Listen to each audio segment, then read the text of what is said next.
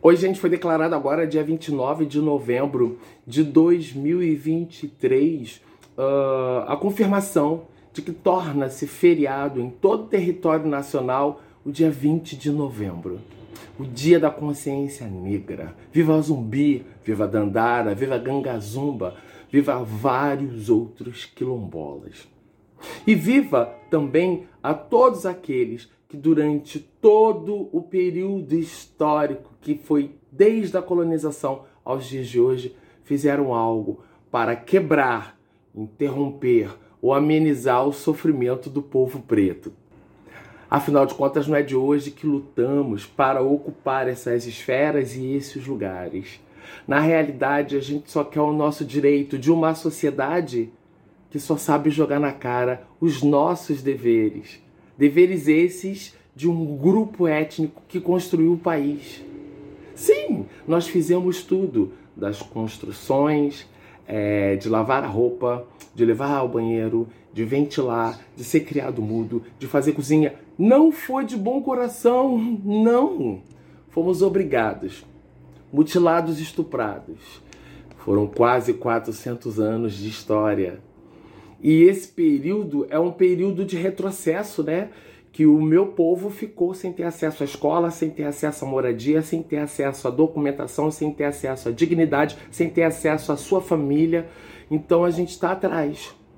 E a gente vai continuar estando atrás se a gente ainda ver outros irmãos, talvez favorecidos por terem furado a bolha, ou porque não se reconhece negro, alegar que a nossa pauta, que a nossa luta trata-se de mimimi, porque não dói nele. Então, precisamos, de uma certa forma, estarmos mais unidos, porque nós estamos uns 500 anos atrasados.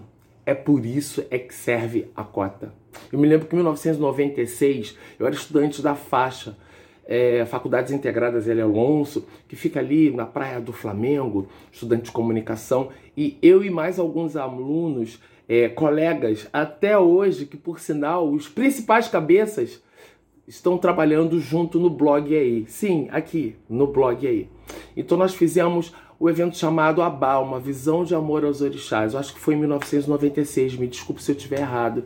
E ainda não era feriado, chovia beça. E ali tinha dança de charme, funk, samba, exposições de quadros, gastronomia, palestras sobre o negro na mídia, o negro na sociedade, o negro na televisão. E se encerrava com uma grande dança dos orixás. Foi um evento maravilhoso. Desde 96 eu já estava engajado com essa situação. Mas eu não posso jamais finalizar esse vídeo sem dizer que essa lei que torna-se feriado no país inteiro é de autoria do senador Randolph Rodrigues, com um relatório do senador Paulo Paim e da deputada Regente Bispo. Essa articulação com o Ministério da Igualdade Racial é de extrema importância e é um marco divisor de águas em nossa vida. Eu encerro novembro, vem aí dezembro com novidades.